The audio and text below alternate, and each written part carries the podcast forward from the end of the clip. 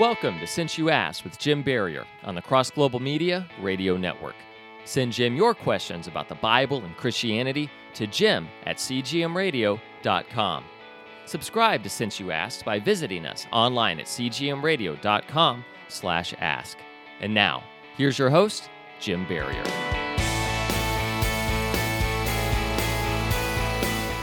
Last week, we talked about the importance of unity in the body of Christ and how to promote it. Today, I want to talk about reconciliation. Reconciliation begins with being reconciled to God. Romans 5 For if while we were enemies, we were reconciled to God through the death of his Son, much more, having been reconciled, we shall be saved by his life. And not only this, but we also celebrate in God through our Lord Jesus Christ, through whom we have now received reconciliation. Then we partner with God to reconcile others to him. 2 Corinthians 5 Therefore, if anyone is in Christ, this person is a new creation. The old things passed away. Behold, all things have become new. Now all these things are from God who reconciled us to himself through Christ and gave us the ministry of reconciliation, namely, that God was in Christ reconciling the world to himself, not counting their wrongdoings against them, and he has committed us to the word of reconciliation. Therefore, we are ambassadors for Christ, as though God were making an appeal through us. We beg you, on behalf of Christ, be reconciled to God. Then we are to be reconciled to each other. Ephesians 2. But now in Christ Jesus, you who previously were far away have been brought near by the blood of Christ. For he himself is our peace, who made both groups into one and broke down the barrier of the dividing wall by abolishing in his flesh the hostility which is the law made up of commandments expressed in ordinances, so that in himself he might make the two one new person, in this way establishing peace, and that he might reconcile them both in one body to God through the cross, by it having put to death the hostility. And he came and preached peace to you who were far away, and peace to those who were near. For through him we both have our access in one Spirit to the Father. So then, you are no longer strangers and foreigners, but you are fellow citizens with the saints, and are of the household of God, having been built on the foundation of the apostles and prophets, Christ Jesus himself being the chief cornerstone, in whom the whole building, being fitted together, is growing into a holy temple in the Lord, in whom you also are being built together into a dwelling of God in the Spirit. In Galatians 3 There is neither Jew nor Gentile, there is neither slave nor free, there is neither male nor female, for you are all one in Christ Jesus. This reconciliation crosses all man made boundaries, religious background, social status, gender, race, politics, any and every distinction that society tries to separate us by. So, why is there so often a lack of unity in the body of Christ? Loren Cunningham, the founder of Youth with a Mission, once said, Disagreements don't cause disunity a lack of forgiveness does. Ephesians 4 Do not grieve the Holy Spirit of God, by whom you were sealed for the day of redemption. All bitterness, wrath, anger, clamor, and slander must be removed from you, along with all malice. Be kind to one another, compassionate, forgiving each other, just as God in Christ also has forgiven you. Let me say that last line again. Forgiving each other just as God in Christ also has forgiven you. Our Father, which art in heaven, hallowed be thy name. Thy kingdom come, thy will be done, in earth as it is in heaven. Give us this day our daily bread, and forgive us our debts as we forgive our debtors. And lead us not into temptation, but deliver us from evil. For thine is the kingdom, and the power, and the glory forever. Amen. That may be the most often repeated prayer in all of Christendom.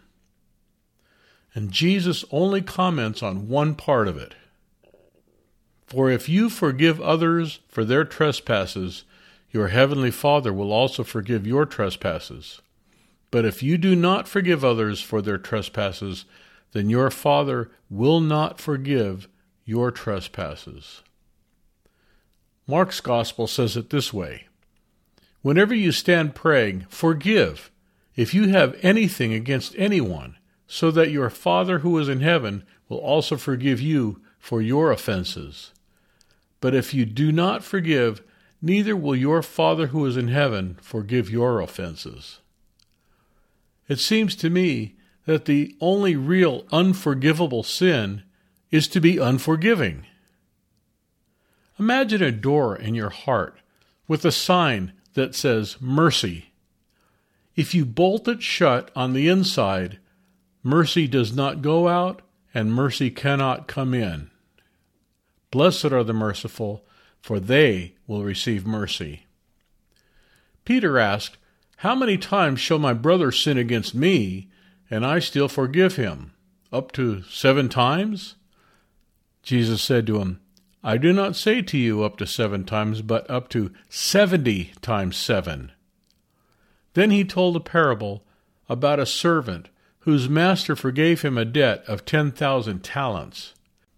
But he was unwilling to forgive a fellow servant 100 denarii. One denarius was about a day's wages. One talent is equal to 6,000 denarii. That's a ratio of 600,000 to 1. The point is, God has forgiven us infinitely more than we are called upon to forgive others. We are to forgive others as our Heavenly Father forgives us. But in our flesh, we are not like him. Isaiah 55 Let the wicked abandon his ways, and the unrighteous person his thoughts, and let him return to the Lord, and he will have compassion on him, and to our God, for he will abundantly pardon. For my thoughts are not your thoughts, nor are your ways my ways, declares the Lord. For as the heavens are higher than the earth, so are my ways higher than your ways, and my thoughts than your thoughts. Did you know that that scripture is all about forgiveness?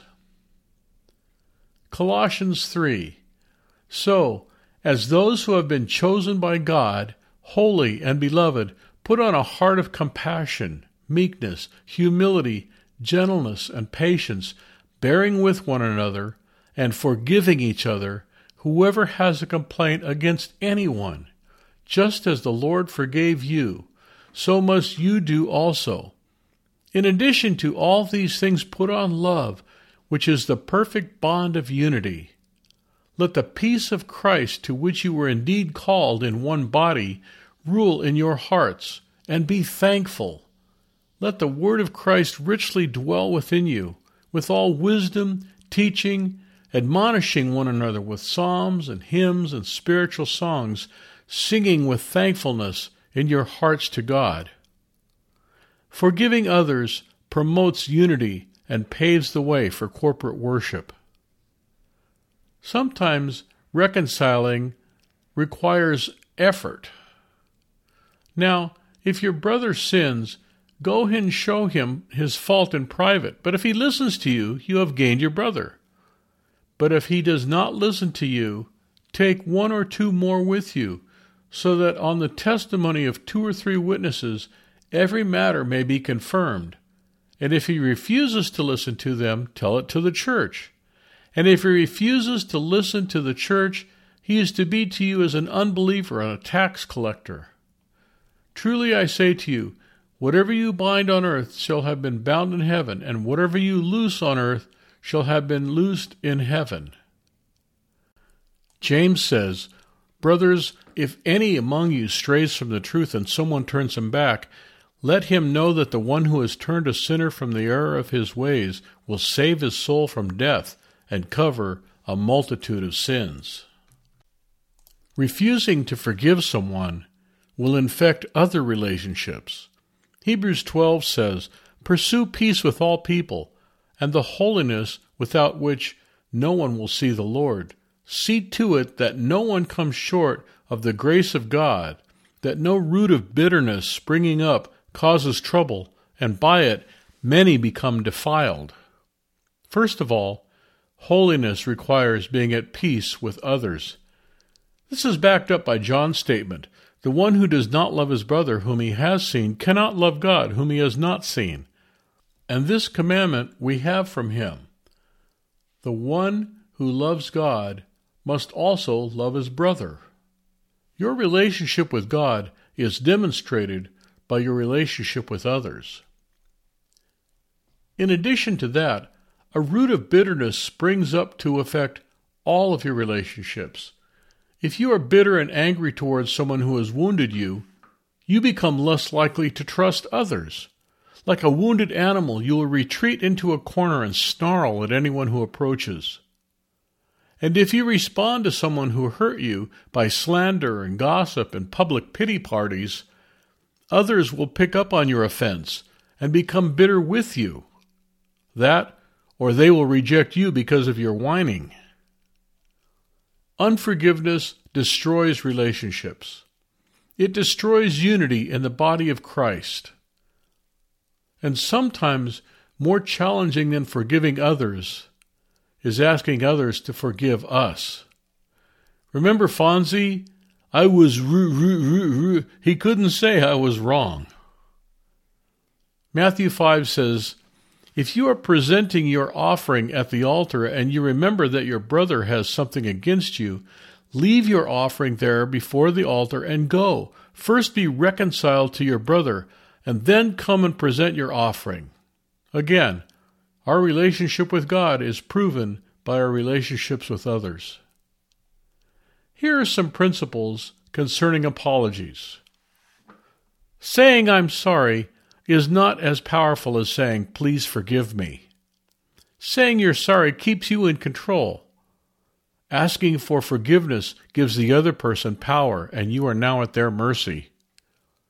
Do not add if to an apology like, I'm sorry if I offended you.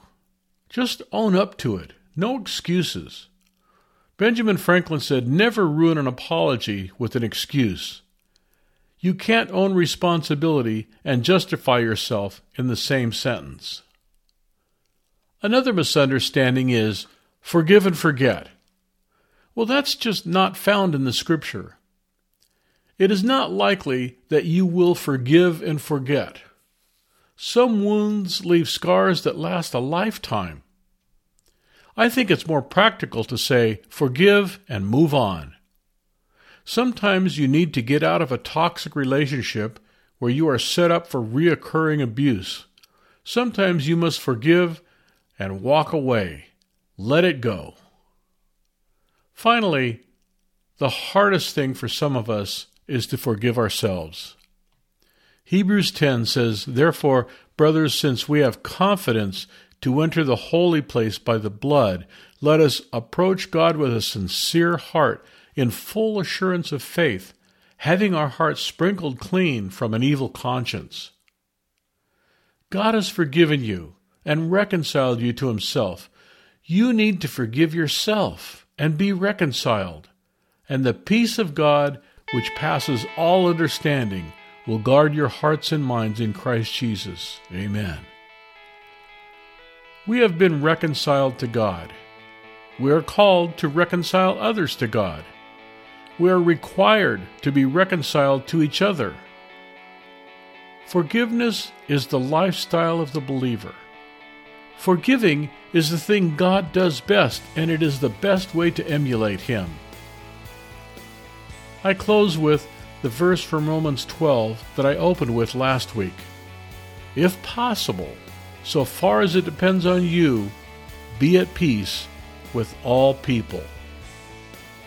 This is Jim Barrier on Since You Ask.